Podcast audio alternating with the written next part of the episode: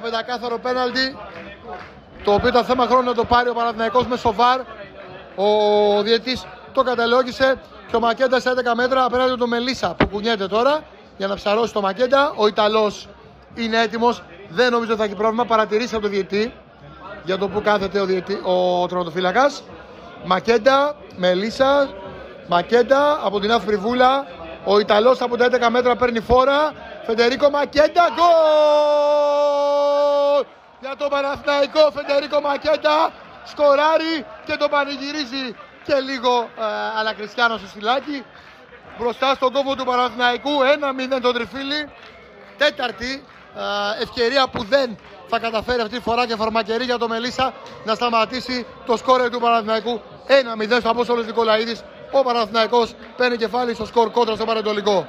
Πέρασε η μπάλα από λάθος των παικτών του Πανετολικού στην κόντρα και τον Παναθηναϊκό. Γρήγορα πήρε ο Μαουρίσιο, βγάζει το Μακέτα και ο Μακέτα πυροβολεί εξ επαφή σχεδόν εκτελεί το Μελίσσα. Κατά δεύτερη φορά ο Ιταλός θα γράψει το 2-0 το γκολ που λέγαμε ότι χρειάζεται για να σφραγίσει ε, μια διαφαινόμενη νίκη. Ο Παναθηναϊκός εδώ στο Απόστολος Νικολαίδης. Παναθηναϊκός Πανετολικός 2-0